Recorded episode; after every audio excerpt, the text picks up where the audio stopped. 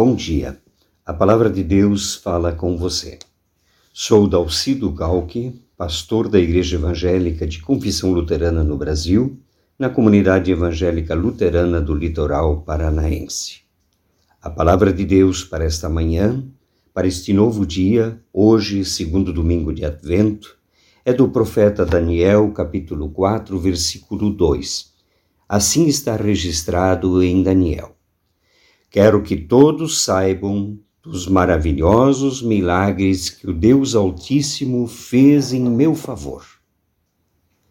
Ao ouvirmos estas palavras, é possível que logo venha à nossa mente e achemos que belas palavras de Daniel. No entanto, não são palavras de Daniel, mas do rei Nabucodonosor.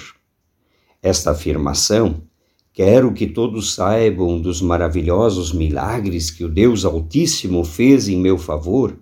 Está no início da mensagem de Nabucodonosor, endereçada aos povos de todas as nações, raças e línguas, contando o sonho que o rei teve e que por Daniel é explicado. Somente Daniel pôde explicar o sonho porque Deus lhe deu esta revelação. Na explicação, tive que anunciar a sentença de Deus contra o rei. Fala da perda do poder e das forças do rei, e que só será rei novamente quando reconhecer que o Deus Altíssimo domina todos os reinos do mundo e coloca como rei o homem que ele quer. Fica claro, assim como nós professamos, que Deus tem poder sobre tudo e todas as coisas. Somente Ele é todo-poderoso. Daniel diz ao rei em nome de Deus: Orei, aceite o meu conselho, deixe de pecar e faça o que é certo. Acabe com as suas maldades e ajude os pobres.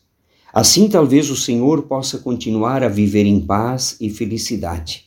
Segundo o anúncio do profeta, há uma chance para o rei: reconhecer a Deus como Senhor sobre tudo deixar de lado a idolatria, deixar de adorar deuses de ouro, prata.